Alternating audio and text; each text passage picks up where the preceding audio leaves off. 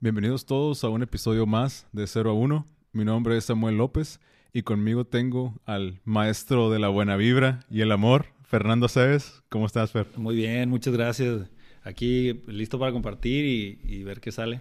Oye, pues un gustazo, un gustazo de verte otra vez, güey. Hace mucho que, que no te veía. Creo que nunca nos habíamos sentado a platicar así como que oficialmente en forma y pues mucho menos, eh, pues como que en, en, esta manera, ¿no? Como que a hablar de, temas profundos y que nos interesen. Entonces va a estar interesante conocernos, ¿no? Sí, la neta, pues nos, conocíamos, pero no, no nos habíamos sentado a, echarnos el clavado. Y, cuando me escribiste, pues bien contento de poder, a mí me encanta, ya sabes, entonces de poder compartir y, y pues nada, de formar esta amistad. No, pues me encanta, güey, me encanta. Ah, pues mira, yo quiero iniciar, eh, pues conociendo, como te digo, un poquito más, ¿no? Conociendo un poquito más Sé que eres psicólogo alternativo. Eh, entonces, me gustaría que me contaras un poco más.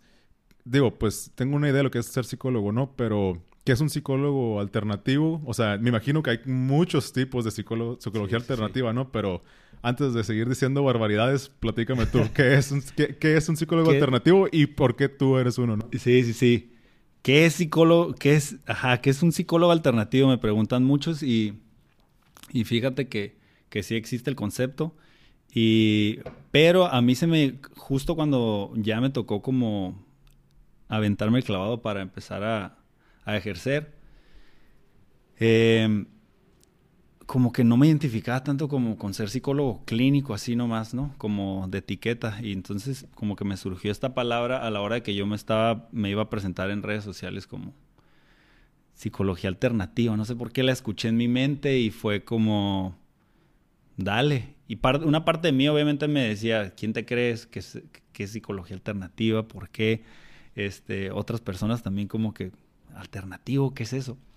Y, es como hacer alusión a, pues que abraza algo más, ¿no? Una vez un maestro me dijo que, que en la escuela te enseñaban, agarró un frasco y me dijo, lo que les enseñan en la universidad es lo que cabe en un frasco, lo que se enseñan en psicología, pero lo que ignoran es todo lo que está fuera de, del frasco. Y para mí fue como... Entonces, se nos están enseñando así, pues. Y, y, obviamente en la carrera y durante el transcurso de mi vida siempre me había inclinado más a la parte espiritual y a la parte energética y, todo eso. Entonces, alternativo hace alusión a, la parte ecléctica que agarro y aprendo de todas las, de todos los modelos terapéuticos que, que pueda hay unos que me inclino más que otros, entonces agarro y aprendo porque hay, hay psicólogos que se casan con un modelo terapéutico y yo no. Como con una técnica, digamos. Técnica, ajá. Eh, por ejemplo, psicoanálisis, gestalt, eh, hay un montón. Eh, cognitivo-conductual. Entonces, pero para mí es como, pues aprende y luego se pelean entre, ah, este es más efectivo que este, terapia breve. entonces, para mí es como aprender de Obviamente tuve maestros que me ayudaron a tener una inclinación también, pero fue empaparme y, utilizar, pues de todo, de todo, todo sirve, todo sirve, ¿no? Entonces esa es la parte alternativa también, que es la parte ecléctica, que utilizo diferentes modelos dependiendo de, la situación. Eh, me inclino mucho a, los, a lo sistémico, a lo estratégico, a lo familiar, eh, lenguaje hipnótico eh, y a lo y a lo espiritual también. Y otra parte también tengo como de esta ola que está muy criticada, que es el coaching, como que, ah, eres coach. Pero pues la verdad es que sí hay muchas herramientas muy importantes, muy buenas.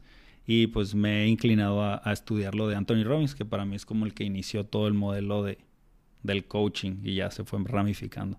Entonces no sé si respondí tu pregunta, pero más o menos. No, no, sí, sí, claro, pues o sea, te digo, yo no tenía absolutamente idea, ¿no? Ya me, me, me platicas así un poquito más a detalle de, por, de todos los lados de donde agarras algo, ¿no? Sí, sí, sí. Em, y algo que, que uno de los motivos por los cuales a mí me interesó mucho invitarte, güey, porque o sea, tenía, tenía tiempo que, que, no te veía, no sabía mucho de ti. Alguna vez había escuchado que te dedicabas a eso, pero la neta, pues nunca había visto como que lo que ya estabas haciendo.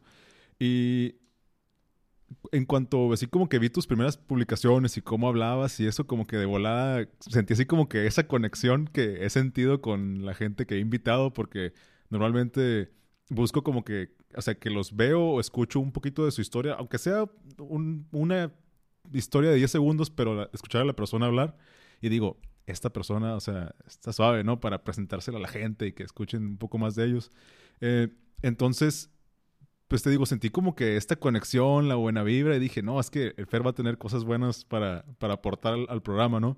Entonces te quería preguntar como, o sea, ¿siempre has recibido como que algún, has, recibido como comentarios como los que yo te estoy diciendo de que no, es que desde siempre, desde que te conozco, he sentido esta buena vibra o fue algo que fuiste tú desarrollando a través de, de tus experiencias como psicólogo? Eh, ¿De dónde viene tu, tu impulso, no? Pues a, dedicarte a lo que estás haciendo. Sí, sí, sí. Pues yo creo que lo agarré de mi mamá también, que es como, tiene este, como que esta energía amorosa casi como que, que, te, que te nutre y de, ajá, y de, y de mis experiencias de vida y como que siempre, de, de chiquito, de hecho, mi mamá, eh, o sea, le decía a la maestra que, que yo ya me hacía amiguitos de todo bien rápido. Pero yo dentro de mi cabeza, yo, yo me, me sentía como muy introvertido. Desde chiquito, desde la kinder de la, autoconciencia que tengo, yo era bien introvertido y era penoso. Y era reservado, muy observador. Pero mi mamá, cuando fui creciendo, me decía que los maestros le decían eso. Como que el Fernandito ya se hizo amiguito de todos. Y yo como, y yo, yo admiraba a las personas que eran bien amigueras y que se podían expresar y que podían, pero siento que sí, ya, ya lo traigo innato, esa parte como de, me, me, me encantan los seres humanos, me gusta eh, ponerme los zapatos del otro, soy muy sensible como a, las personas, pues entonces no me gusta hacerlas pasar como que malos ratos y, y, entonces siento que tengo como que esta energía y lo que he venido aprendiendo también es a saber poner límites y decir cuando no, cuando sí, eh, pero sí, yo creo que viene de, de, ese lado y viene y es aprendido también por, pues por toda mi familia y todo, todo ese amor que me han transmitido por generaciones, la neta, mis abuelos, mis tíos, mis papás. Eh, y luego ya lo he venido desarrollando también. Entonces, eh, sí, creo que como por ahí viene. O sea, para ti esto siempre ha sido como que tu, tu estado natural y indudablemente tu persona, tu mente, tu, tu vida te fue encaminando a, llevar, a llevarte al camino el que estás llevando ahorita. Pues, o sea, tú, tú siempre tuviste claro esa idea de, de, te veías a ti ayudando a gente de, mm, más grande, o sea, ayudando desde una perspectiva, pues obviamente pues psicológica, ¿no? Sí. La, la neta, a mí no. Llegó un momento, yo me, como te platicaba hace rato, me, me quería, este, quería ser arquitecto y mi mamá, arquitecto, Así como que neta, arquitecto. Y yo, y yo ¿qué, qué tiene? no me quieres dejar. Pues que no te veo que estés volteando a ver edificios y construcciones y. Un saludo ahí para todos los arquitectos que escuchen esto. Son unos chingones. Son unos chingones. No, es una profesión súper bonita. Y, y, y, dije, ah, me fui a intercambio a Estados Unidos, a Maine. Estuve un año allá. Y bueno, allá pasaron como eventos también importantes en mi vida. Entonces regreso y me voy a Mexicali a estudiar arquitectura. Dije, arquitectura. Y pues en Mexicali, calorón, eh, no tenía carro, ahí como podía la estaba haciendo, ¿no? Ni tenía respirador, o sea, las condiciones para estudiar arquitectura, yo no tenía nada fancy, nada así. andabas modo estudiambre. Andaba modo estudiambre así, y, y, en arquitectura pues le tienes que invertir. Sí. Entonces, eh, pues nada, estuve un año, no me fue mal, era como de promedios de ocho y todo, pero yo ya ahí empecé a, darme cuenta, internalizar como que no me la quiero pasar haciendo, no me está encantando, no, no es como, me gusta, pero no me está súper encantando. Eh, y luego, en el 2010... ¿Qué tan avanzado ibas en la carrera cuando estabas pensando eso? Solo un año, ah, literal un año, y en el 2010 fue el terremoto, si mal no recuerdo, en Mexicali. Ah, sí. Y se derrumbó gran parte de la facultad de arquitectura en Mexicali. El colmo, ¿no? Ah, sí. y fue como, algo pasó dentro de mí y fue como, ¿sabes qué? Y nomás estaba yendo a una clase, me voy a cambiar de, me voy a cambiar a psicología. Así como, como, y me acuerdo, bueno, me acuerdo que después del intercambio ese que tuve, pues caí como en la noche oscura del alma donde me empecé a cuestionar dónde era, quién era, a dónde iba y, eh, a, eso era mi, siguiente pregunta. O sea, como que no tuviste como alguna especie de duelo interno cuando dijiste, a ver, no, tengo, o sea, lo que yo pensaba que era ya no soy y ahora soy esta otra cosa. O sea, ¿te lo eh, pudiste creer fácilmente? Pues ese duelo interno lo viví en mis 18 años, en, cuando me fui a intercambio. Fue como, pasó una serie de eventos que me, me, me descuadraron un poco mi interior. Empezó como... Eh, ajá, con como mi mente, ¿no? En realidad me empecé a decir como hipocondriaco cuando estaba en intercambio. Como que, eh, ajá, estuvo bien bonito porque me fui a intercambio y yo estaba como, después de irme a, me gradué y todo, nos fuimos a Cancún, la pasamos re bien. No, pues terminé una relación, me fui a intercambio y dije, pues vámonos, ¿no? Y llego y pues ya estás aquí a los 18 años en México, llegas a Estados Unidos y pues no puedes tomar estás de regreso vez a la prepa porque yo iba a ser como el senior year, el último año. Sí. Y vivía con una familia que todos eran más chicos y no tenías carro y no es el mismo rollo californiano. Estaba hasta el otro lado.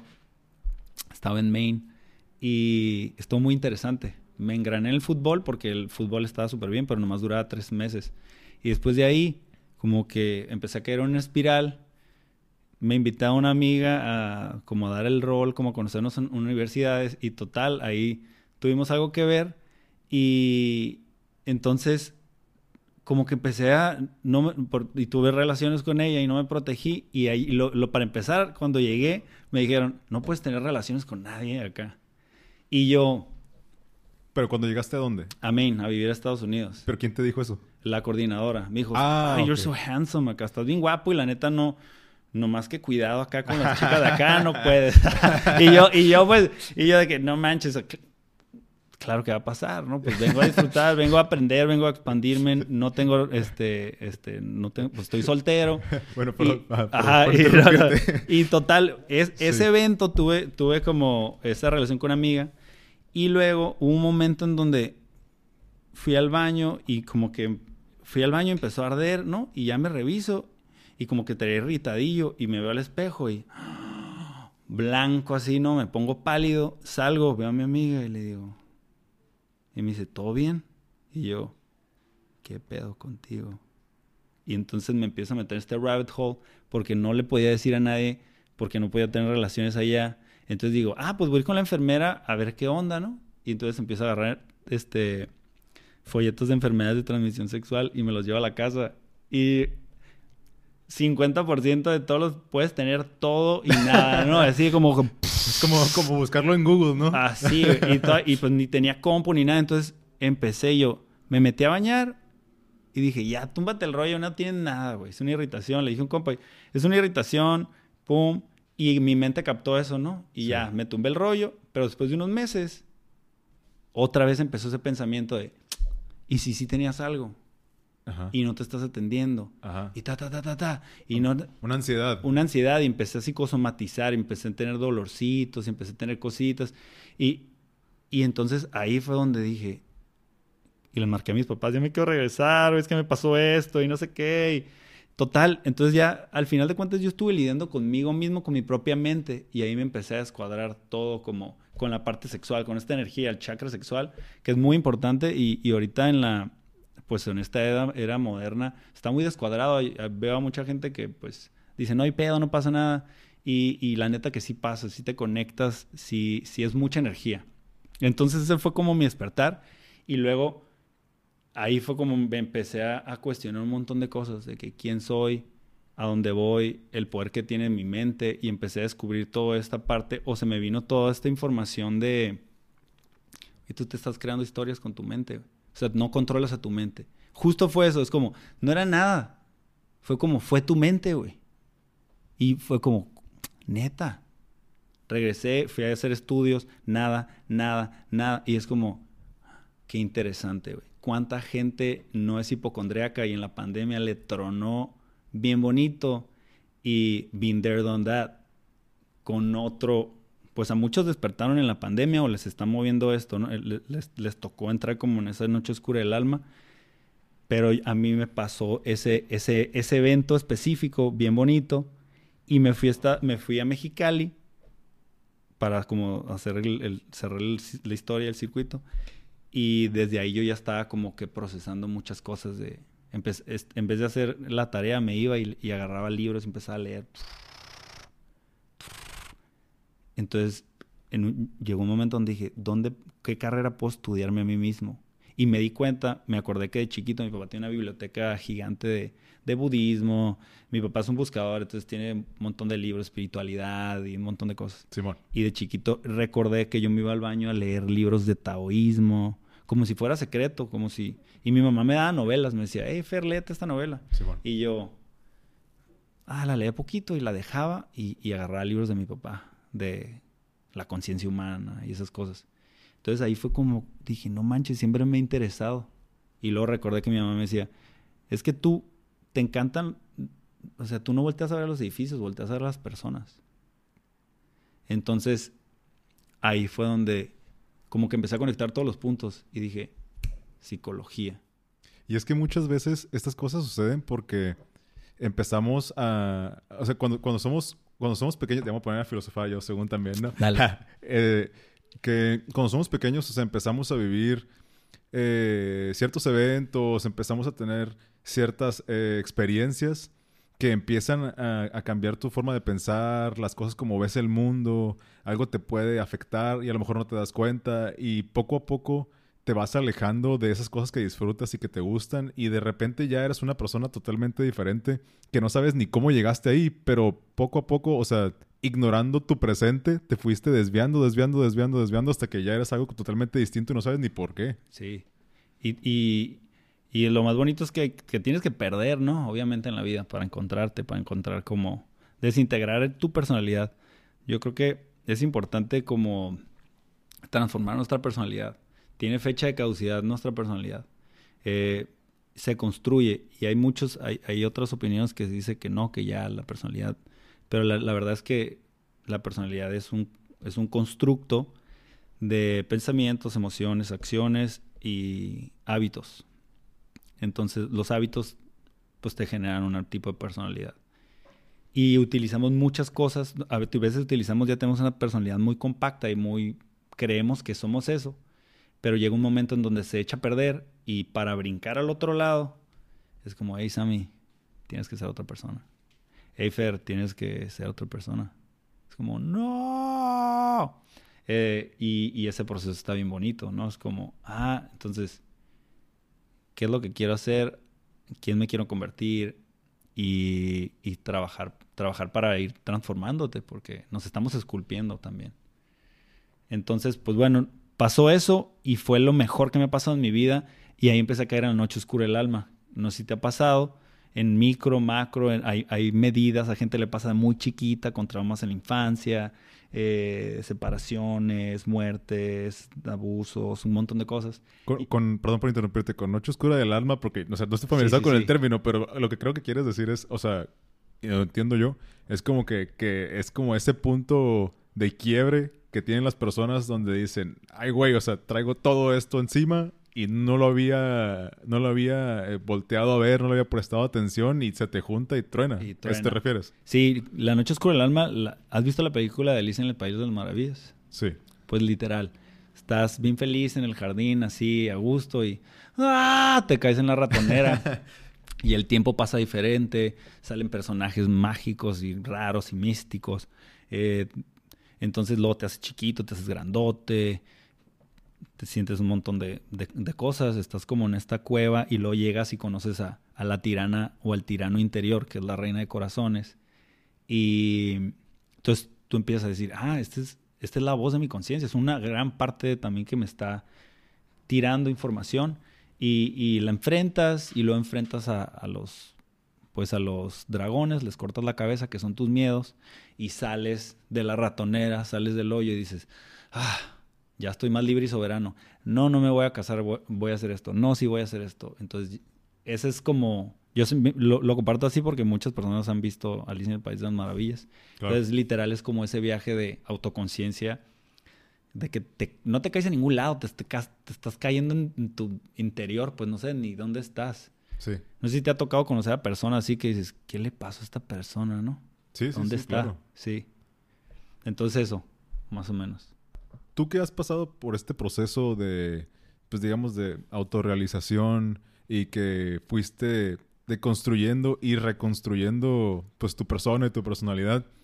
Eh, en algún momento, eh, y pregunto porque siento que a veces las personas se dejan ir por, nuevamente no, por las costumbres sociales y intentan eh, cumplir con ciertas expectativas que son lo normal, lo que es lo, natural de las personas, por así decirlo, si es que eso pues tiene sentido. Eh, y pues digo, en la sociedad que vivimos es, o sea, el que tiene más es, mejor, ¿no? el que tiene más eh, es más chingón.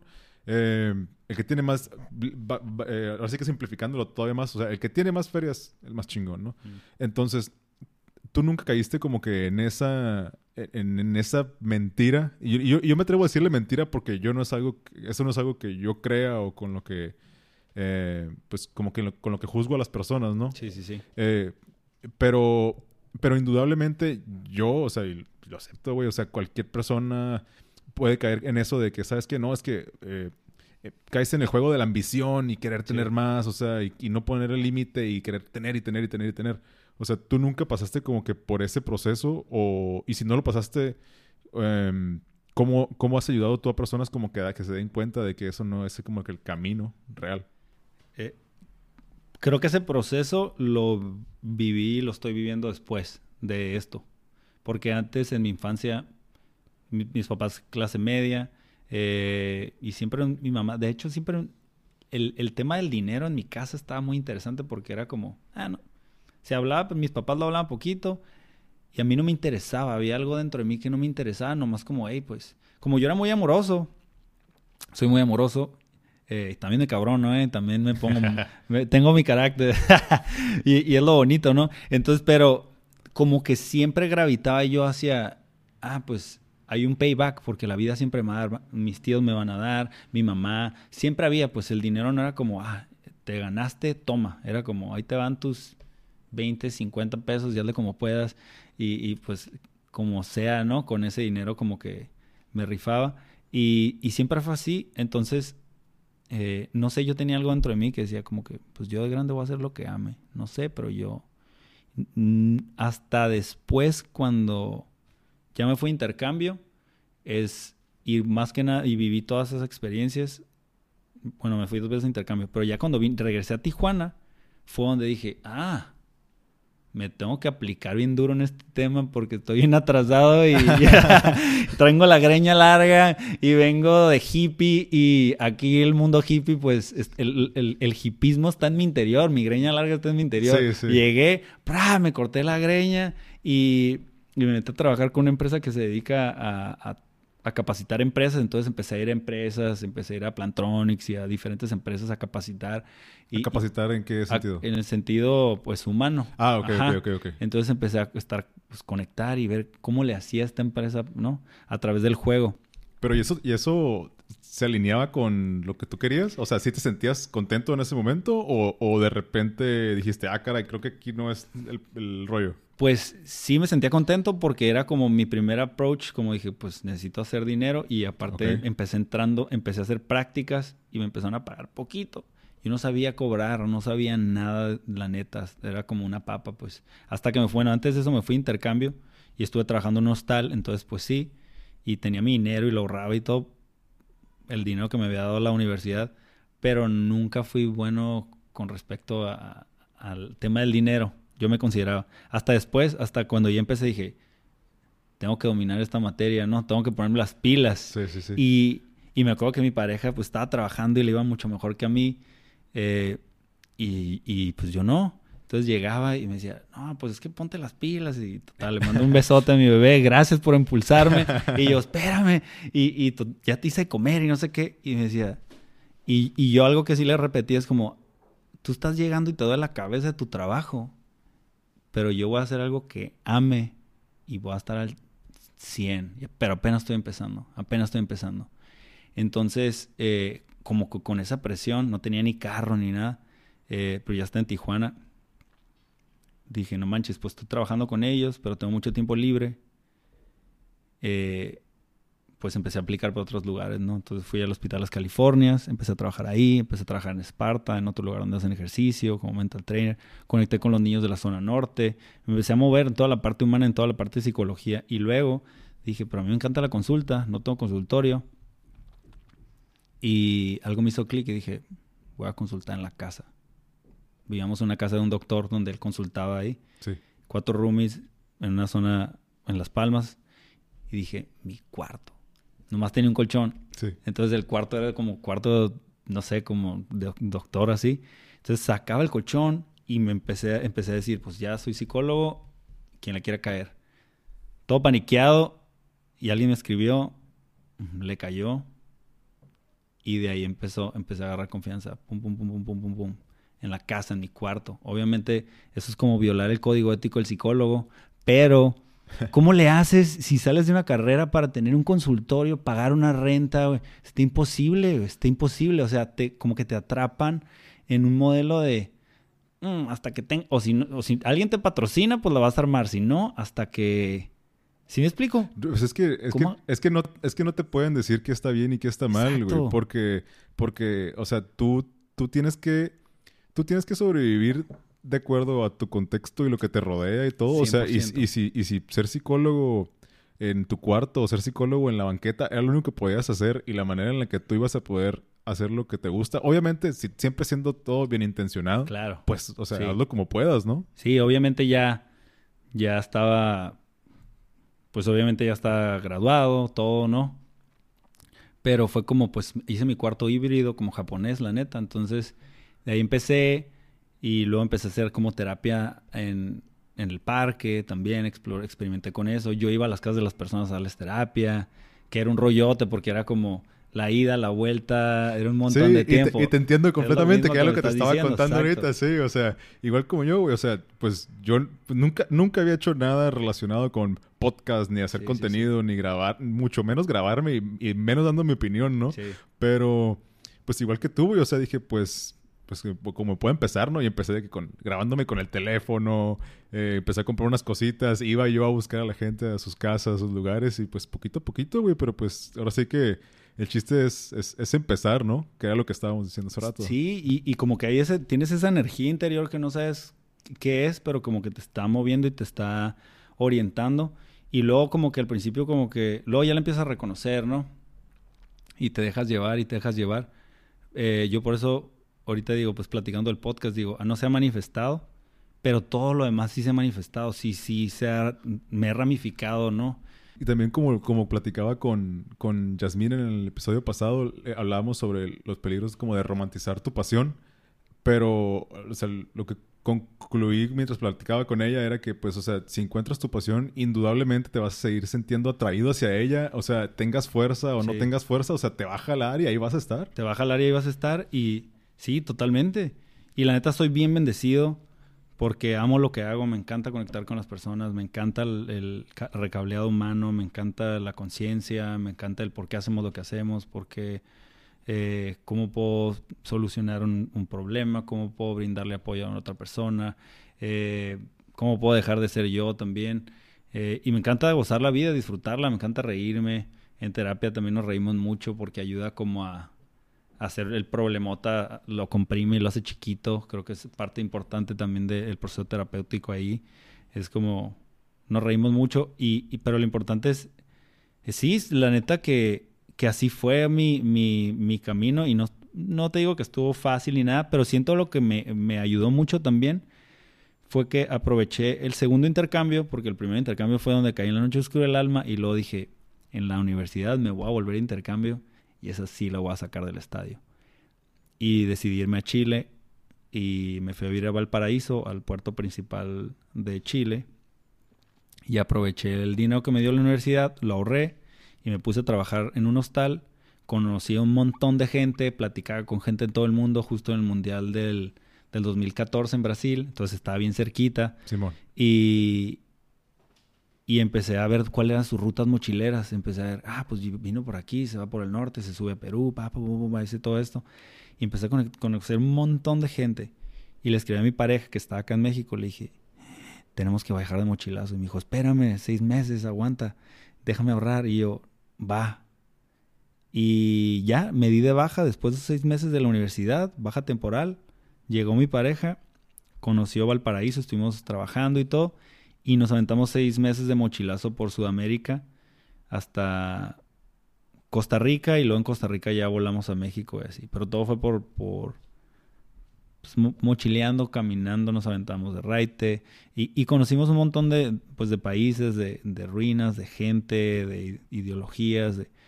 y, y, tuvimos un chorro de experiencias que eso fue como desaprendí mucho del, del, del, yo creo que por eso por eso me atreví a consultar en mi cuarto porque había conocido un montón de cosas y cómo la gente sobrevivía, cómo hacía dinero, eh, de lo que amaba en el camino y, eh, y, eso me ayudó también como a quitarme esta programación de no, no puedes hacer eso. Y si eres y si vas a ser psicólogo, pues muy bonita profesión, pero vas a estar bien limitado de recursos.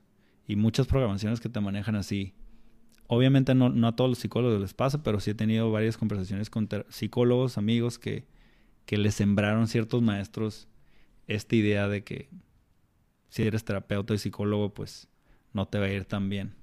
Y lo vas a estar perreando. Y de todas maneras, aparte está bien difícil la parte vocacional porque sales y apenas te estás conociendo, todavía ni te conoces. O sea, yo porque a mí me sucedió es ese, pues, ese clavado al interior, lo que te platicaba la noche oscura del alma, y yo ya, yo ya como que dije, ah, ok. Fui reflexionando y estudiando y dije, ok, me gusta esto, me gusta estudiarme a mí mismo, siempre me ha gustado y me gusta conectar con más gente y servir y ayudar a gente. ¿Y cuánta gente no va a estar pasando por trampas mentales eternas? ¿Cuántos hipocondríacos no siguen toda su vida paniqueados porque piensan que tienen todas las enfermedades o se enciclan en su mente? Y está muy interesante la mente. Entonces ahí me di cuenta de eso, ¿no? Pero si no hubiera pasado eso, yo creo que me hubiera aventado arquitectura completo. Siento que nos dejamos influenciar tanto por lo externo que nunca nos detenemos a darnos un tiempo para realmente pensar y porque creo que no es fácil, o sea, como que apagar todo el ruido que está a tu alrededor y, y, ponerle atención a esa voz que tienes eh, en el fondo de tu cabeza que te está diciendo, oye, aquí estoy, escúchame, quiero hacer esto, quiero que hagamos esto, pues no, no es fácil. Sí, sí, sí da miedito, ¿no? Sí es como, y más si tus papás te apoyan, si no te apoyan, depende del entorno, depende de, un montón de cositas. Obviamente ya se está escuchando más, ¿no? Como pursue your passion acá, sigue tu pasión y aviéntate eso y así. Y obviamente luego pues puedes caer en eso, en romantizar, ¿no? Eh, pero al final del día es como, no te vas a llevar nada de esta tierra y eso es como que el recordatorio que nos tienen que hacer. Que creo que a mí me gusta tenerlo fresco, no me voy a llevar nada. Eh, entonces, ¿cómo le puedo hacer para estar haciendo algo que me encante, la neta? O sea, yo no me veía tan bien en, en ciertos lugares así, como... Eh, es que sí es un tema, o sea, mucha gente... Eh, y está bien, ¿no? Pero como que no ha encontrado otra manera, otra forma, porque el sistema también está, está complejo, pues el sistema te come. Y más si te dijeron, no, es que, pues ah, psicólogo, no, pues no vas a ganar nada. Te van sembrando semillas. O doctor, pues vas a ser un chingón.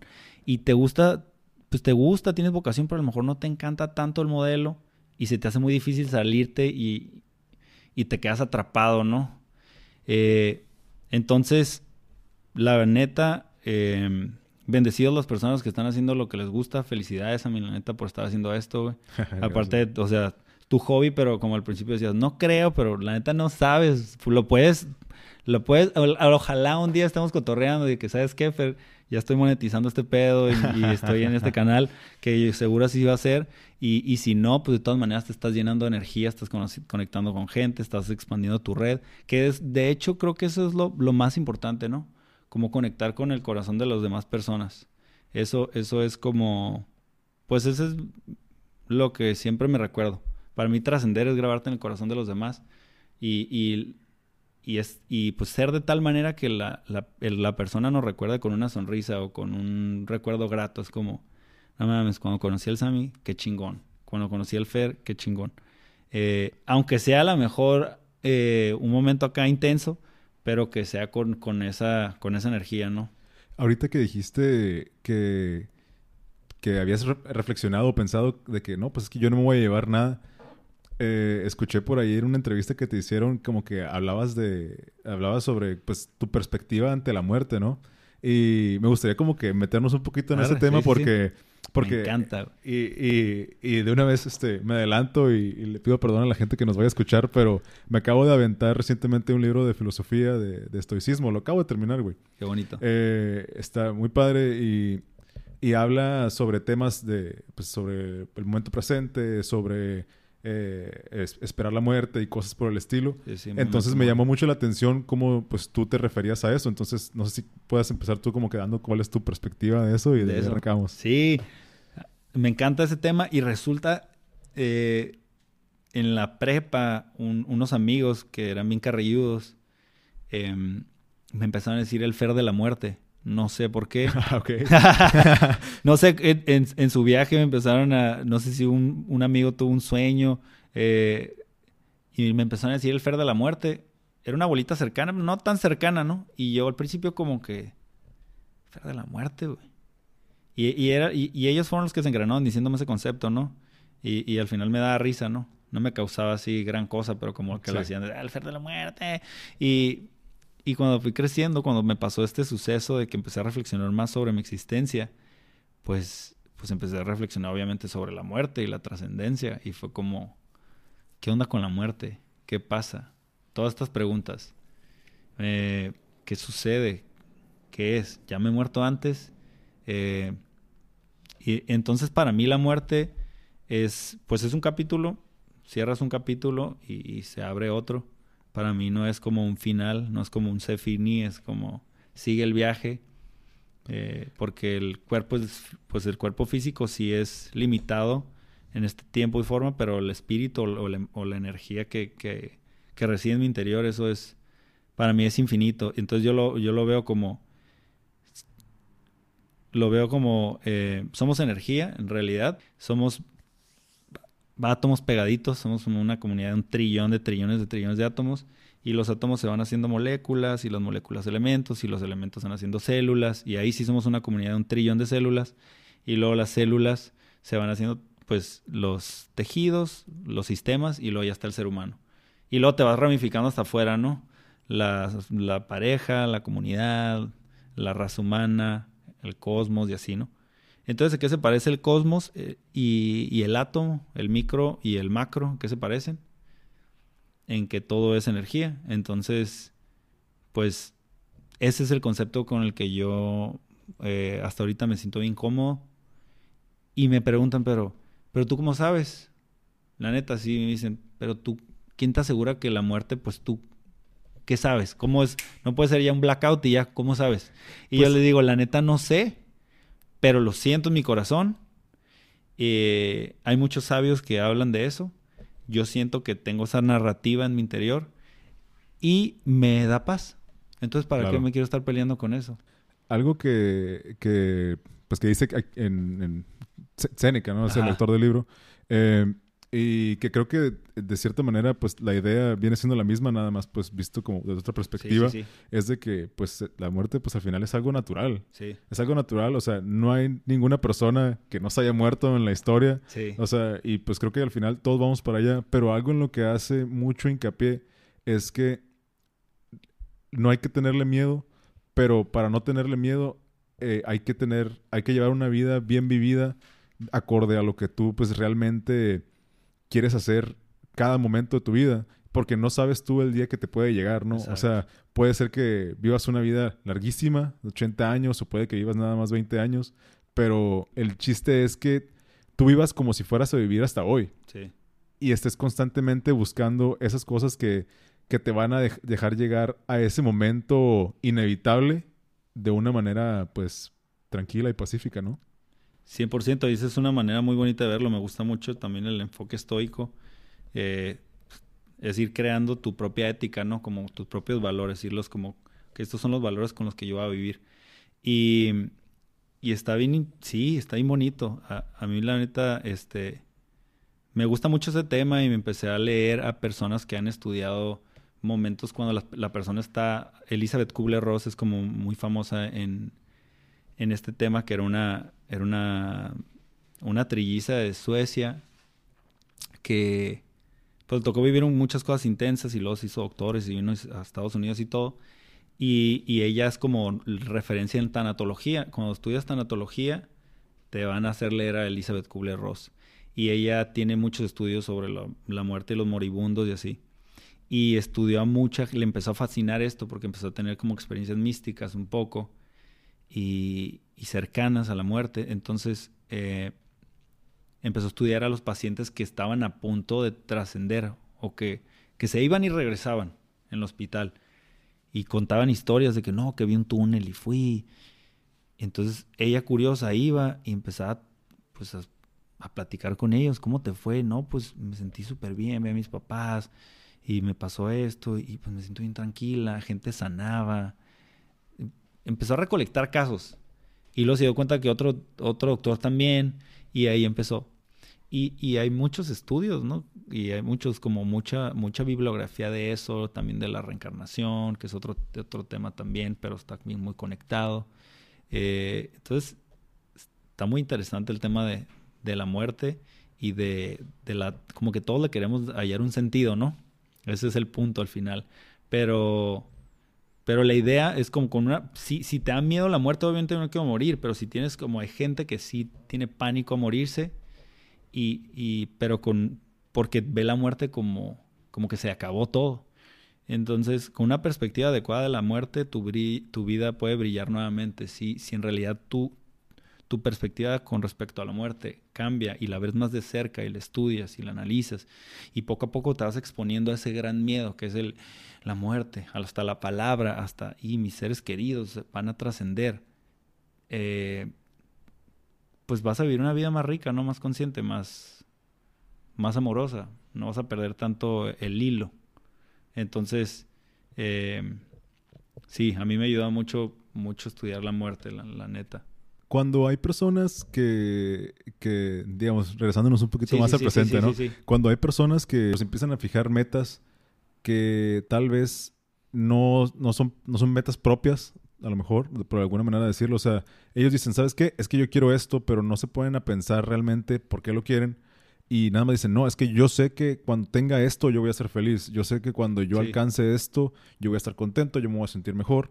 Eh, pero, ¿cómo, cómo, ¿cómo aconsejarías a alguien que está, está eh, intentando alcanzar una meta, pero que se está respaldando a sí mismo con lo que yo llamaría a lo mejor un positivismo tóxico, como de decir, no, es que yo sí, yo sé que puedo, yo sé que puedo cuando a lo mejor pues están está algo, es algo que es realmente fuera de su alcance, ¿no? Sí. Y, y, esto a lo mejor viene de personas que vieron que lograron hacer algo o quieren imitar a otras personas o tener lo que otras personas quieren, nada más porque piensan que ahí van a estar mejor, sí. cuando realmente no. Y al momento de que todo ese positivismo, otra vez tóxico que yo digo, eh, pues se acaba y se dan cuenta que están parados en un lugar donde a lo mejor estaban con metas inalcanzables, pues comienzan las frustraciones y las depresiones, ¿no? O sea, ¿qué, qué, les dirías tú y cómo, cómo, cómo le ayudarías a alguien para, para discernir entre estoy siendo positivamente tóxico y hasta aquí pues son mis límites, ¿no? Sí. Pues está como, o sea, ¿qué, qué les diría si... O sea, lo tóxico se hace cuando... ¿Cuándo dirías que es como ya como lo tóxico? Pues más, más bien, eh, pues cuando, cuando hay alguien que, eh, no sé, otra vez tomando el, tema del dinero, ¿no? O sea, que está exclusivamente aferrado a decir, es que yo quiero dinero porque cuando tenga esto voy a ser feliz. Cuando alcance este punto voy a ser feliz. O, cuando, o a lo mejor que quieren irse a vivir a otro lugar o, o que quieren estar con cierta persona y están ahí aferrados y dicen, no, es que yo sé que si lo pienso y lo, lo voy a traer y va a suceder y va a estar bien y yo voy a estar feliz. O sea, ¿cómo lo sacas de ahí? Y cómo le dices, no, caro, aquí están tus límites, güey. O sea, ubícate y pon los pies, en, la tierra, en la tierra. Simón. Eh, pues de muchas maneras, depende del caso, pero eh, principal es como que qué bonito que tengas esa, pues esa visión, ese sueño. Primero ver si, si, si es alcanzable, la neta, o sea, si, si es alcanzable.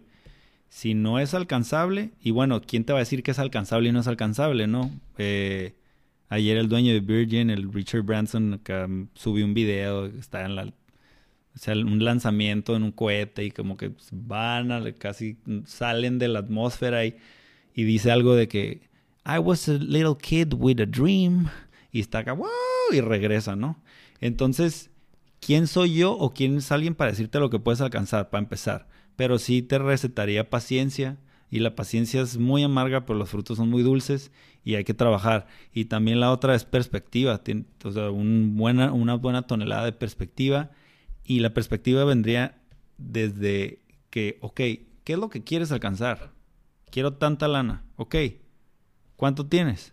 Muy bien. ¿Para qué quieres esa lana? No, pues esto y esto es, ok. ¿Cómo te vas a sentir cuando tengas esa lana? No, pues bien chingón, me vas a sentir libre, feliz.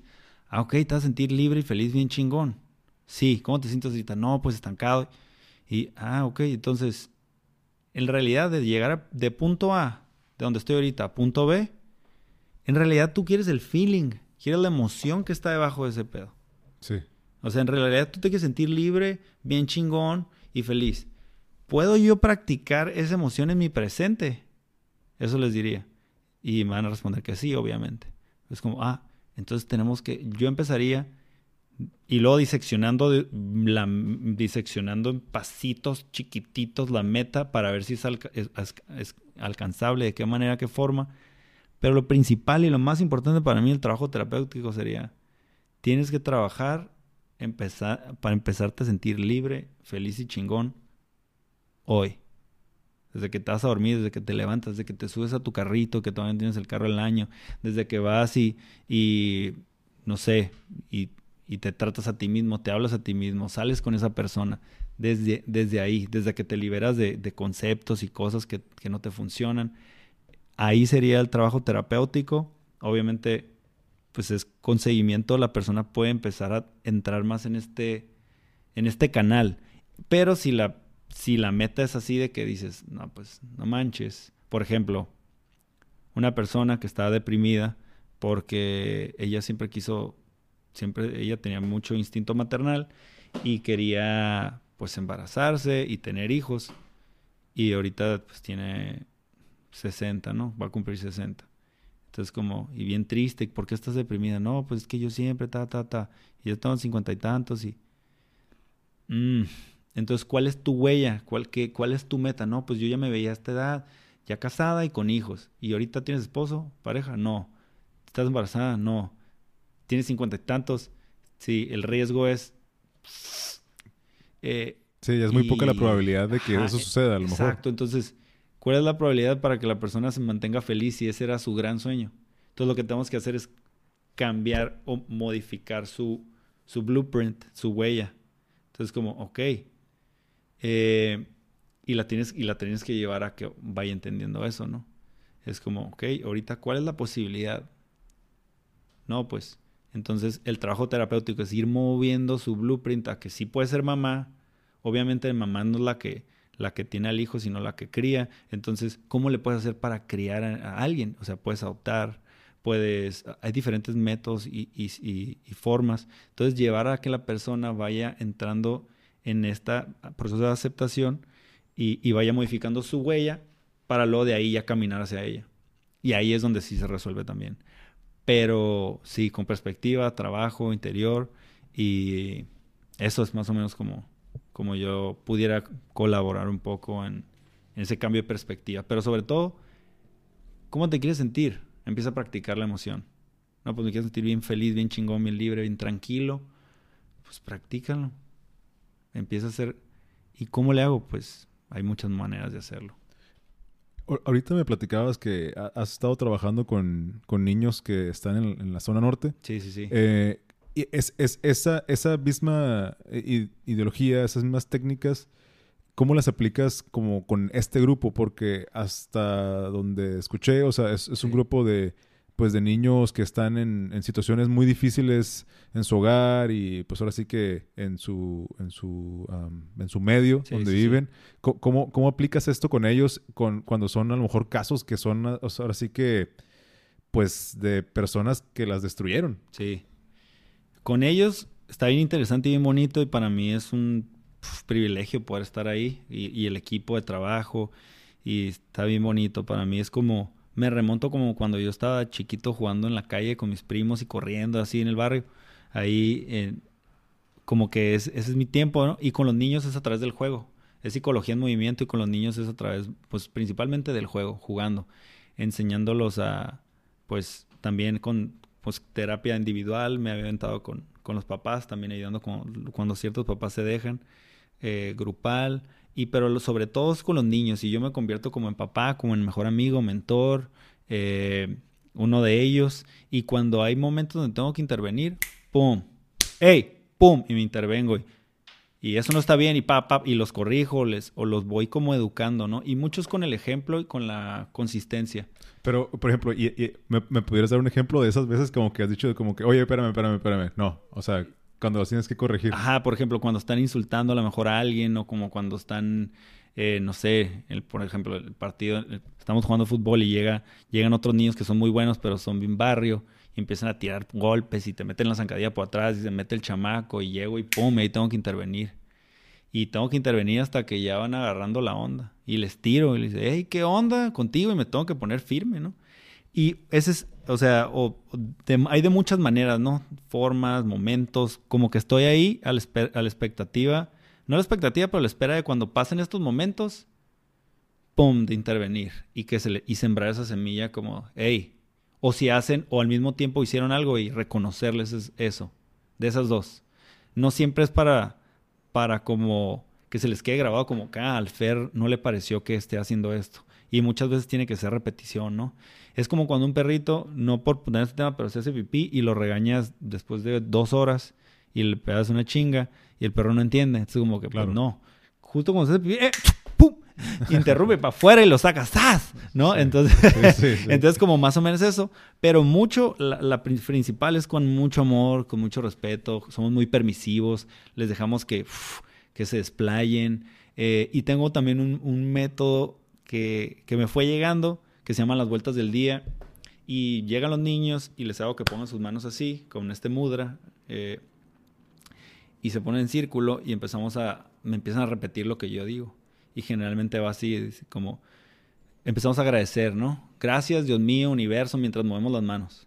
Por este maravilloso, increíble y majestuoso día, ayúdame a seguir siendo un canal, un imán y una fuente de bendiciones, de amor, de luz, de fuerza. Ahí le empiezo a meter palabras de todo, de, de pasión, de entrega, de creatividad, de seguridad, de abundancia, de prosperidad, de riqueza, de gozo, de gracia, de inspiración, de amistades increíbles, aventuras maravillosas, risas, eh, salud, para mí mismo y para todos los seres que se cruzan en mi camino, aquí, ahora, hoy y siempre. Y luego gritamos acá, ¡Woo!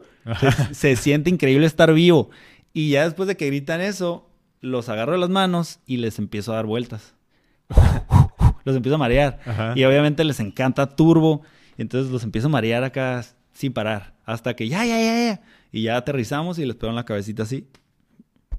Bienvenidos al planeta del amor. Y nomás es una vuelta al día. Entonces el proceso es, está muy interesante ya que me puse a analizarlo después. Es como, primero los niños están verbalizando cosas que nunca han verbalizado. Exactamente, e, eso te iba a decir. O sea, es, es, a lo mejor un pensamiento que, o sea, que nunca han tenido en su mente. Entonces tú al hacerlos decir todo eso, o sea, se los estás metiendo en la cabeza y, haciendo que de alguna manera pues intenten creer que ellos pueden ser un canal de todas esas cosas buenas. Al contrario de lo que probablemente han estado escuchando eh, en, su hogar, con sus amistades. No vale nada, estás enfermo, un montón de cosas, ¿no? Que tienen programa, que es el mismo lenguaje, estás bien pendejo, ah, eh, la caga, tal. Entonces, como que, pues te vas creyendo eso. Entonces, lo que estoy haciendo es, ajá, justo es eso, es, es totalmente lo contrario. Y con movimientos físicos, entonces, cuando te mueves físicamente y hablas también con cierta tonalidad, pues también se va grabando más en tu psique y luego los mareo, entonces su emoción es una emoción muy bonita, están bien felices, ¡ah! y yo también estoy riendo mientras estoy dando vueltas. Y, y, y luego ya aterrizan y, les digo bienvenido al planeta del amor y solo es, les digo, solo es una vuelta al día. Eh, y un niño que, que por, me está, otra, otra, otra, generalmente cuando es la primera vuelta de un niño, siempre me van a pedir más. Y le digo, es que es una vuelta al día. Y otro niño le dijo, ¿sabes por qué una vuelta al día? Es que son sagradas las vueltas. Y cuando escuché eso dije, bien. y la neta es que... aprendiendo. Sí, y la neta es que sí les puedo dar más vueltas, pero no me la acabo, son demasiados. y no manches, me estaba aventando como 60 vueltas al día. o sea, tú, o sea, según, eh, según eh, eh, los niños acá reflexionando de que, a ver, no, es que es una vuelta porque el significado de la vuelta es, es que es sagrada y no sé qué. Tú, no, pues es que la neta me canso. la neta que sí, y la neta que sí son sagradas también, ¿no?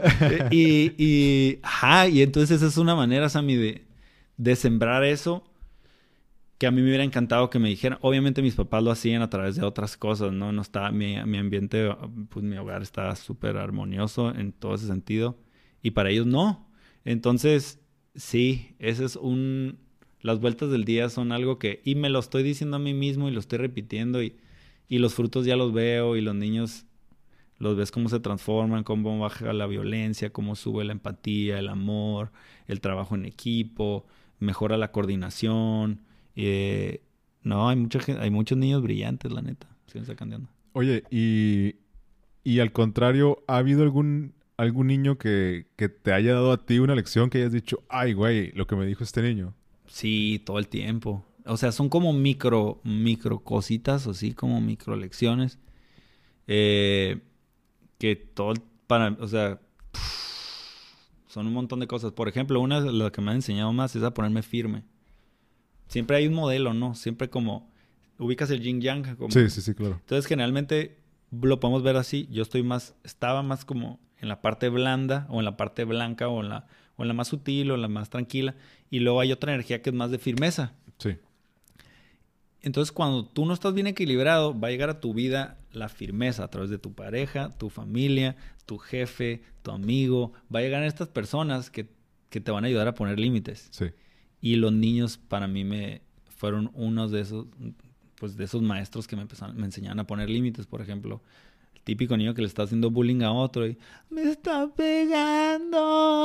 Y yo, hey, ¿y quién te está pegando? A ver, ¿qué está pasando? No, él no está haciendo nada. Él me está enfadando. Entonces, hey, cálmate. Ese era mi máximo, así de que, hey, cálmate. Sí. Cálmate ya. Y otra vez, ah, me está pegando. Y hasta que, y el niño no entendía, hasta que después de varios tiempos, es como, no, no te está, tú cálmate, ni siquiera has enojado, tú cálmate, hey, ¿qué te, pues, mm, semi enojado, te tienes que aprender a enojar bien, explotar un poco para que haya una intervención significativa, porque ellos vienen de violencia así. Entonces tú estás haciendo súper soft. Claro. Entonces, hasta que me cayó el 20, dije, está pegando. ¿Quién fue? Te me vas, mi niño. A ver, vámonos. no, pero no. Te me vas dos días. Ya te había dicho como 20 veces y pues saco al niño, lo dejo en la calle, pues vivía una cuadra, ¿no? Se va caminando, pero los, le cierro y me saqué el dedo, ¡ah! No va a regresar. Y, cierro la puerta y se me va. Dije, ¿qué hice? ¿Qué acabo de hacer, no? Sí. Le marco a su mamá que iba niño ya, todo bien, ¿no? Con respecto a ese tema. Pero me empieza a entrar la culpabilidad de que, ¿cómo? Y, llego, y ya, pues, como que dos días acá pensando, ¿qué hice? No va a regresar, si va a regresar. Llego a los dos días y veo a un chamaquillo en la puerta que está tocando. Y ya voy, traigo llaves, volteo y, y era él. Y me volteé a ver y ya no me volteé a ver así como bien felón, como siempre me veía. Y es como... Y yo, hey, qué onda, qué gusto verte, bienvenido, qué bueno que estás aquí. Ah, y desde ahí, pum, a todo dar. No, y con ese niño me he sobreinvolucrado, lo he ayudado en la... Me corrieron de, de la secundaria. No te creo. Es que mi mamá... Fui a hablar con la directora, fuimos a hablar. Eh, la directora acá, le dije, yo soy su mentor aquí, ayudamos a que volviera a entrar. Un montón de cosas bien bonitas, la neta.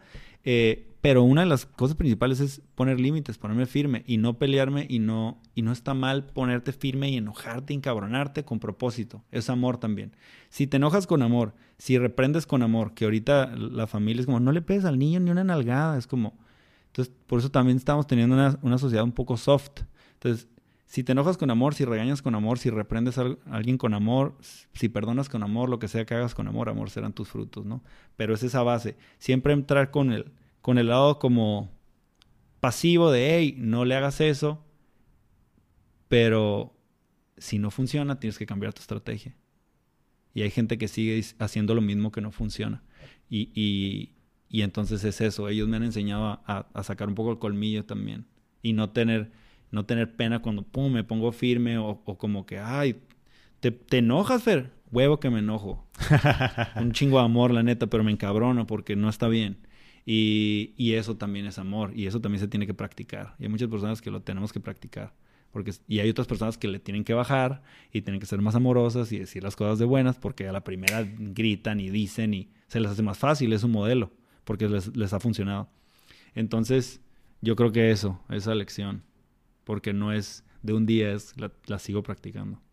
Sí. ¿Sí me entendiste en eso? Ese, sí, no, no, sí, sí. no, pues es que está suave porque al final, al final, como tú dices, o sea, cada niño te va te va a, empujar a que tú salgas de tu zona de confort y digas, ¿sabes qué? O sea, a lo mejor las ideas que yo traigo de lo que a lo mejor es verdad o es lo único que funciona, pues no es cierto, ¿no? Hay más cosas que, me estoy perdiendo por este lado y pues son, son este, ahora sí que también son tus mentores de vida de alguna manera. Cuando, cuando uno enseña, aprenden dos. Y sí, la neta me enseña, yo creo que me ha enseñado muchísimo más de lo que yo o sea, puedo, puedo ahorita verbalizar, pero lo sé cuando me llega una lección, cuando mi corazón así, ¡pum!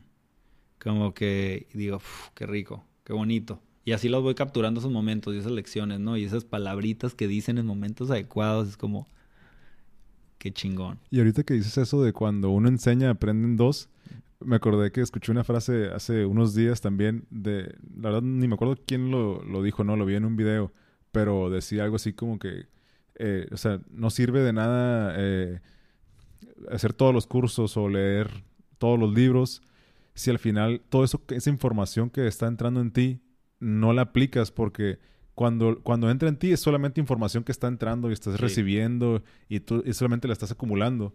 Pero hasta que no la pones en práctica, no la conviertes en un conocimiento que dominas y que puedes decir, ya puedo enseñar a alguien más. O sea, tienes que practicar eso que estás recibiendo, ¿no? Sí, y ahí es donde ya se hace más sabiduría, ¿no? Ya donde se integra más en la, en la psique y se hace como más natural, ¿no? Sí, no, es, una chulada, los niños, se llama Pedacito de Cielo la fundación. Eh, estamos creciendo bastante gracias al apoyo de ciertas fundaciones, ciertas personas que nos, se, enamoraron del proyecto y, otros donatarios también de Estados Unidos que nos están ayudando. Y el equipo ahí va creciendo y estamos ayudando pues a, niños de la zona.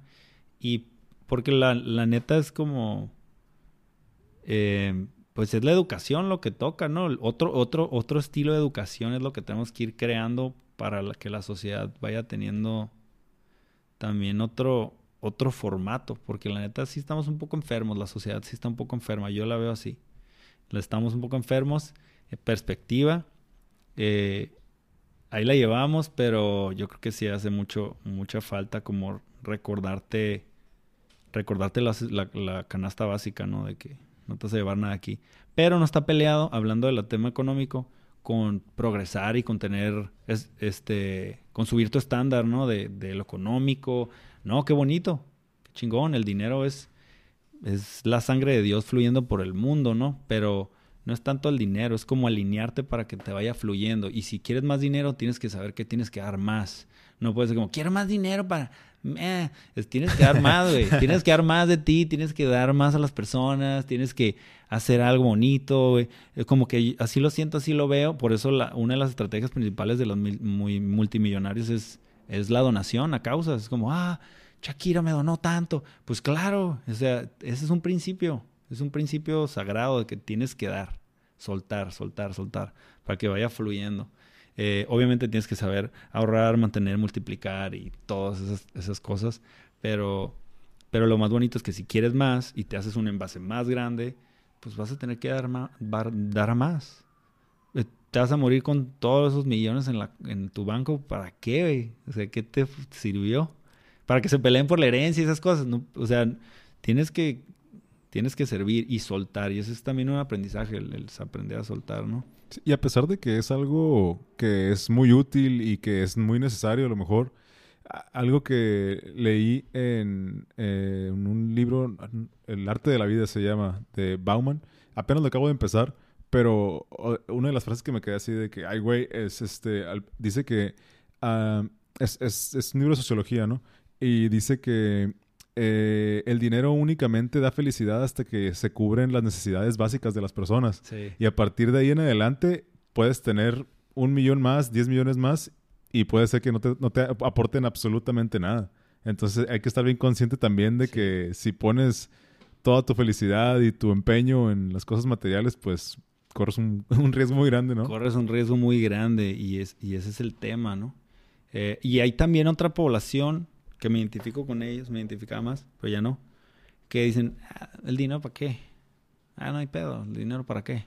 Y es como, no, si es importante el dinero, es muy importante, porque hay gente con no tan buena vibra, con gente con otro, otra manera, otra, otro formato mental, emocional, espiritual, puede tener un chingo de, de lana, ¿por qué?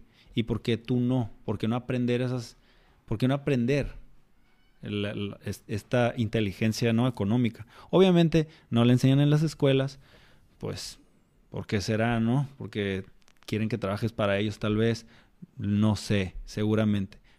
Ahorita que dijiste eso de que la inteligencia económica, hiciste que me acordara de un tema que me encanta, que son los tipos de inteligencias. Eh, imagino que de ahí se deriva esto de los tipos de personalidades, que eso la neta no sé tanto, pero de los tipos de inteligencias a mí me gusta usarlo como ejemplo para a veces medir como a las personas exitosas. Bueno, no medirlas pues, pero demostrar que hay personas exitosas en diferente, en muchos ramos distintos, pues, porque generalmente se identifica a alguien exitoso, como dijimos ya, ¿no? Con dinero, o a lo mejor que es así extremadamente inteligente, ¿no? Y inteligente porque que es un científico, que es un ingeniero, que es un lo que sea, ¿no? Sí, sí, sí. Pero hay un chorro de inteligencias más eh, que aplican y en las cuales la gente se puede desarrollar, que es como la inteligencia eh, interpersonal, y, eh, que es cómo te relacionas tú con los demás, y la inteligencia intrapersonal de conocerte a ti mismo. hay otro que es como la kinética, que es la que aplica para la gente que es buenísima en los deportes. O sea, hay un chorro de, de, inteligencias más y de ramas más en las cuales puedes ser exitoso y no nada más en esas dos. Creo que son como unas 15 o 12, no sé cuántas. pero por alguna extraña razón, todos nos hemos visto como empujados a nada más esas, esos dos tipos y estamos dejando de lado todo un mundo de éxito que está al alcance de nuestras manos, y, pero lo estamos ignorando porque estamos queriendo cumplir una vez más pues con lo que se nos está imponiendo, ¿no? Sí, sí, hay un montón de tipos de inteligencias y, ajá, y nos atascamos con el IQ, no nomás, pero pues hay inteligencia musical, inteligencia de todos, espacial, eh, emocional, espiritual. Hay un montón de tipo de inteligencias que, que si tenemos que pues, poner más atención y la neta, eh, los niños desde pequeños como... Es un momento muy importante para mí donde los niños pueden como pues te llega más rápido la información, ¿no? Y, y si estás muy limitado, si nomás te quedas, o sea, si creces crecemos y tenemos que aprender negocios si bien nos va, o del dinero, si nos va bien en casa y papás nos hablan del dinero un poco, así. Si no, pues luego te tienes que tú estás rascando con tus propias uñas. Y, está bien interesante eso. Y es que, y luego, luego está este tabú de que el dinero es malo y el dinero no se habla, pero pues el dinero al final es una herramienta, ¿no? O sea, no tiene, no es ni bueno ni malo, o sea, es lo que tú hagas con él. El, el dinero nomás amplifica. El dinero amplifica a la persona que tú eres. Eso es todo. Es como, si tú eres amoroso, si tú eres, pues el dinero te va a amplificar. Eso, esa cualidad. Si no. Eh, y sí, el dinero es como, es, es, es, sagrado, está bien chingón, es una buena, muy buena herramienta humana de intercambio. Y, y si no tienes un lenguaje adecuado con el dinero, trabájalo porque pues te vas a atorar, ¿no? Hay gente como que todavía está peleado con el dinero, el concepto del dinero. El dinero no es malo, el dinero no es sucio, el dinero es una herramienta y tenemos que limpiar nuestra percepción de eso. Por eso me gusta, hay muchas frases, ¿no? Pero la frase el dinero es la sangre de Dios que circula por el mundo, está chingón, me gusta. Es como, ah, pues a través del dinero puedo crear cosas. Si tienes una buena idea y quieres crear una fundación, pero no tienes lana, Claro. Pues ahí te pues, quedaste, no. ¿no? alarmaste. Entonces, eh, sí, no manches, hay, hay tanto que, que, que, las nuevas generaciones, eh, pues eh, ahorita estamos en exceso de información también, es lo que pasa. Sí, hay, eh, hay, demasiado ruido, hay demasiado, para dónde voltear a ver. Y, y, te dejas de... algo que, que, que, me gustó mucho también de este libro de, de Seneca es que dice que es un error dejarle, darle el control de la razón a los sentidos. ¿Y a qué se refiere esto? O sea, que tu toma de decisiones y las cosas que que aceptas, que estás buscando, sean únicamente eh, las cosas que, te producen placer a través de tus sentidos, ¿no? Cosas que ves, cosas que escuchas, cosas que puedes decir, que puedes tocar, que puedes probar. Porque los sentidos se pueden em, contradecir entre uno y otro. Porque a lo mejor si, si tú no supieras que, que, que es este, no sé, un teléfono, ¿no? Ese teléfono, pues ya sabes que lo puedes tocar y lo puedes ver y todo pero, o sea, pero tú ya sabes que es un teléfono porque pues tienes la razón, ya, ya, ya, lo, conoces. Pero si no la tuvieras, ¿a quién le creerías? ¿Le creerías a tus ojos si te dicen que es un teléfono porque lo puedes ver? ¿O le creerías a tus manos que lo pueden tocar y lo pueden sentir? ¿Sí me explico? Sí, sí, sí. o sea, entre ellos mismos se pueden contradecir. Entonces, este constante eh, chorros de información, de videos, de música, malinforma a las personas y y se aprovechan de esta, de esta em, pues corriente de dejarte llevar por tus sentidos y pues te terminan perdiendo a todo mundo. Sí, sí, sí. Sí, está muy interesante y, y la neta, pues te tienes, si te vas a perder, te, te tenías que perder, ¿no? Te tienes que perder para, para encontrarte y para empezar a reflexionar. Creo que eso es importante y eso es parte de los estoicos mucho. Es como tienes que empezar a contemplar, tienes que empezar a reflexionar sobre tu propia existencia, sobre qué es éxito para ti, dónde estás parado, eh, qué, qué vida quieres, qué estilo de vida te gustaría crear, generar. Empezarte a cuestionar, empezarte a... Es súper importante la, la, reflexión. Empezarte a decir, ¿cómo puedo modificar esto? Eh, ¿Qué me gustaría experimentar?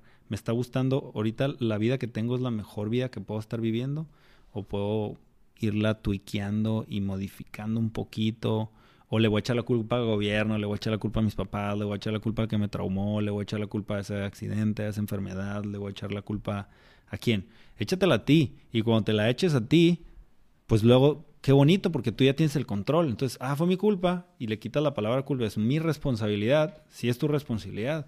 Tú eres 100% responsable de tu propia existencia y tu propia co-creación.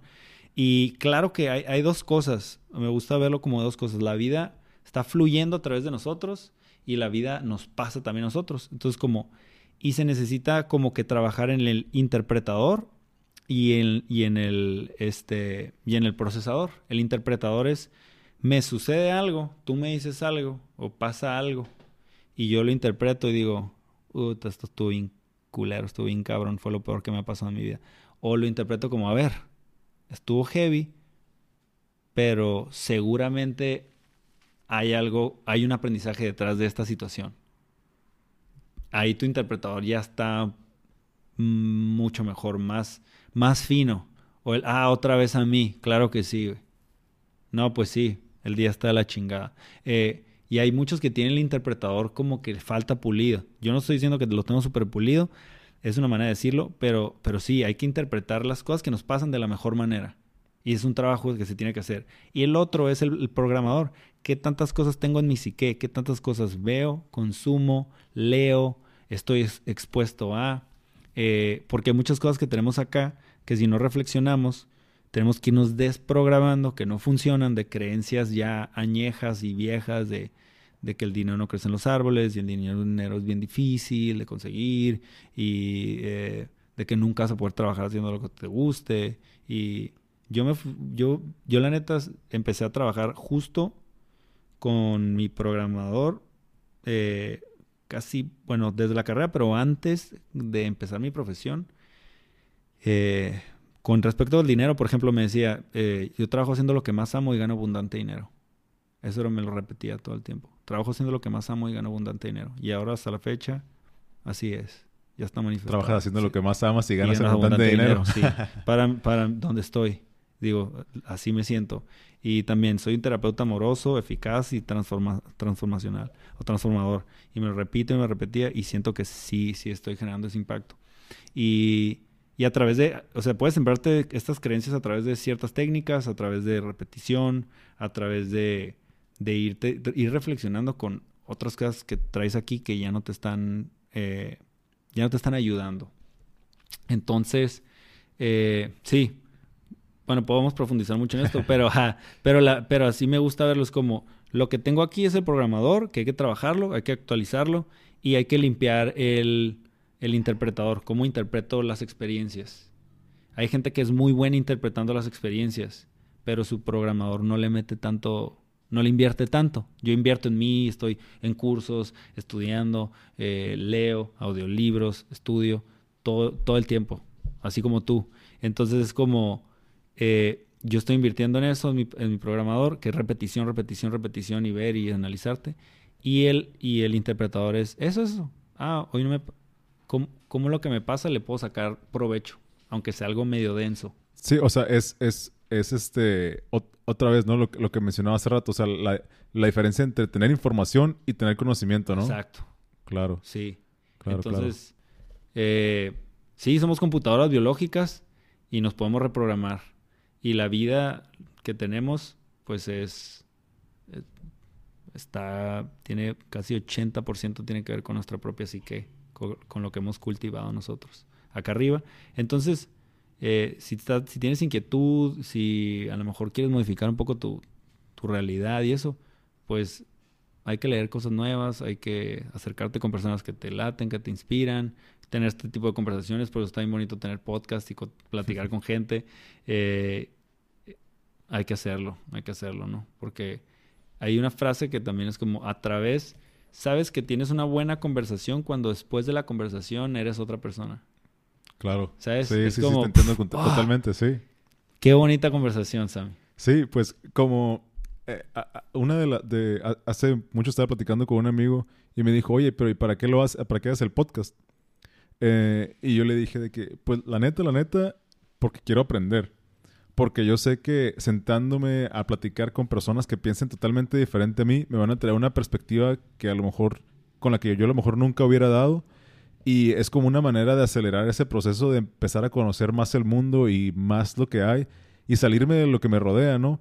Porque lo que me rodea me va a mantener donde estoy y, me, y, no me va a dejar crecer a menos de que yo constantemente esté buscando como que esas salidas de, de, a ver, no, es que tiene que haber más. Entonces, en vez de, creo que en vez de yo salir a buscar, estoy, eh, me siento y traigo al mundo hacia mí, de que, a ver, échamelo. Claro, y eso está hermoso, y por eso también en terapia, así, me encanta porque sigo publicando, sigo compartiendo, y yo no sé quién, quién va a aparecer en la silla de enfrente.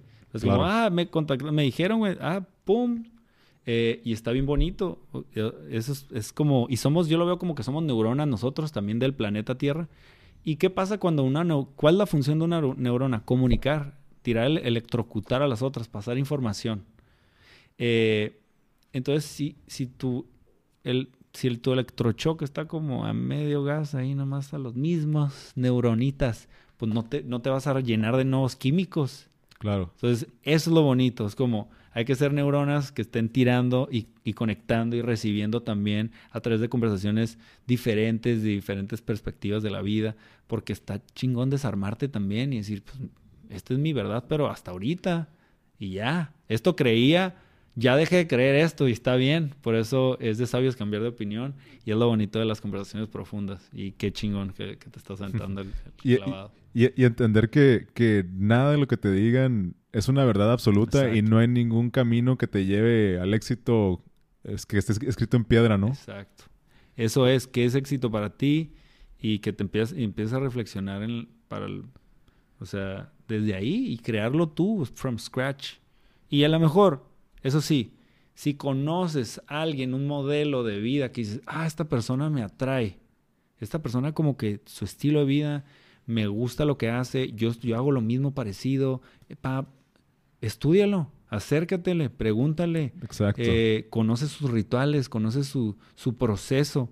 Y, y, hay gente que dice, no, pues yo quiero ser como esta persona. Y lo estudian y dice, ay, no manches, se levanta a las 4 de la mañana, se mete a un clavado de agua fría, hace esto, dice, ah, sí me gustaría, pero yo no quiero hacer todo ese proceso. Pues hazlo micro. levántate a la hora que tú quieras, hazlo chiquito, velo, no vas a tener los mismos resultados. Sí, pero to- pues, sí, to- sí. toma, to- to- toma lo que puedas de esa Exacto. persona, pero no intentes ser esa persona Exacto. porque nunca vas a ser esa porque persona. nunca vas a ser esa persona. Me gustaría cerrar, eh, pues, sabiendo como que cuál es tu cu- cuál es tu aspiración con, con todo esto que estás haciendo. O sea, sé que ahorita estás creando una comunidad bastante chida en Instagram de mucha gente que te sigue, les das mensajes positivos. Eh, ¿cuál, cuál, cuál es tu meta con, con esta carrera que decidiste tomar, este estilo de vida que estás Sí. llevando? Y pues sí, ¿cuál es, cuál es tu mensaje? Eh, pues eso, seguir transmitiendo, eh, seguir transmitiendo pues una perspectiva de vida nomás, como mi perspectiva de vida amorosa y pues mi profesión y seguir, seguir goz- gozando la existencia eh, y crear y seguir creando un, cambio colectivo amoroso de conciencia. Eso es como que lo que... Y seguir ayudando, ¿no? Como que antes era como ah, no, es que yo también voy a hacer esto. Y al final de cuentas nomás es como ayudar en lo que pueda. He pasado por situaciones, tengo recursos, sigo aprendiendo, pero sí hay mucha gente que está sufriendo y mucho tiene que ver con, con esto. Entonces, seguir brindando apoyo, seguir brindando ayuda, despacio que llevamos prisa, eh, entonces, ir creciendo eh, orgánicamente, desde el corazón, con amor, sin, ah, sin llevar, sin querer hacer así como una carrera, es como, como maratonista, con paciencia. Y pues porque amo lo que hago, me encanta tener ese tipo de conversaciones. Y este es, los podcasts, por ejemplo, es una manera, en cons- consulta es otra manera, con los niños. Amo a las personas, como te decía, entonces, eh, pues es como mi, mi recarga energética, es como mi- mis vitaminas. Entonces, si lo dejo de hacer, pues también una parte de mí muere lentamente. Pero sí, eso, hasta, hasta donde llegue, ¿no? Hasta, hasta donde fracasar en el intento, pero nomás como que ir conectando y sirviendo y, y ayudando a las personas a que salgan de, de trampas mentales o abriéndoles apoyo y ayuda de la manera que, que pueda.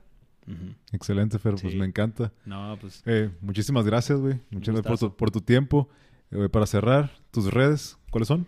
eh, me puedes buscar en Instagram, soy- estoy como Fernando Aceves MTZ Martínez y es la que más utilizo Instagram. Sí. También tengo Twitter, casi no lo utilizo, pero ahí lo tengo. Pero sí, búsquenme en Instagram o en Facebook. Pero sí, Instagram. De repente avientas también lives, ¿no? Eh, ¿Te lo tienes como marcados en algún día de la semana o es cuando lo sientes? Es cuando lo siento. Ah, ok. sí, antes como que sí me quería dar así el tiempo, pero ahorita estoy como más en feeling. Sí, sí, claro. Estoy feeling mode y... ajá, Probando cosas nuevas. probando, conectando. Sí. Eh. Como que antes estaba bien estructurado en las redes y ahorita después fue como flow. Creo que me voy a volver a estructurar un poquito más. Eh, pero sí. No, pues muchas gracias. Y a todos que nos vieron, pues un abrazote. Acá andamos. Y pues que se sigas, siga rockeando, Sammy, y sigue, sigue compartiendo la neta. Gracias, Felicidades, gracias. neta. Muchas gracias, por invitarme. güey. Gracias, no, pues este. Gracias, Fer, y gracias a todos los que se quedaron hasta el final del episodio. Ah, como ya les dije, conmigo estuvo Fernando Cebes. Mi nombre es Samuel López y pueden encontrar el podcast en redes como 01 o 01 Podcast. Estamos en Instagram, Facebook, Spotify y creo que nunca lo había mencionado, pero también está en Apple Podcasts. Por si a alguien le interesa escuchar en Apple Podcasts, ahí lo pueden encontrar. Entonces, por mi parte sería todo, Fer. Súper. Muchas gracias. No, a ti. Y, Y a todos los que estuvieron aquí escuchando. y buenas noches. Buenas noches. Venga, sale. Sale. Yes. Venga. Ah, qué bien. Ah, güey. ¿Le pico aquí arriba? Nomás una vez. Ahí está. Ahí está. ¿Cuánto duramos, eh? Como hora 40, güey. Ah, súper bien. Sí. Sí. 40, hora y media. Creo que hora y ¿Sí? ¿Hora y media? Sí. Ah, qué rico.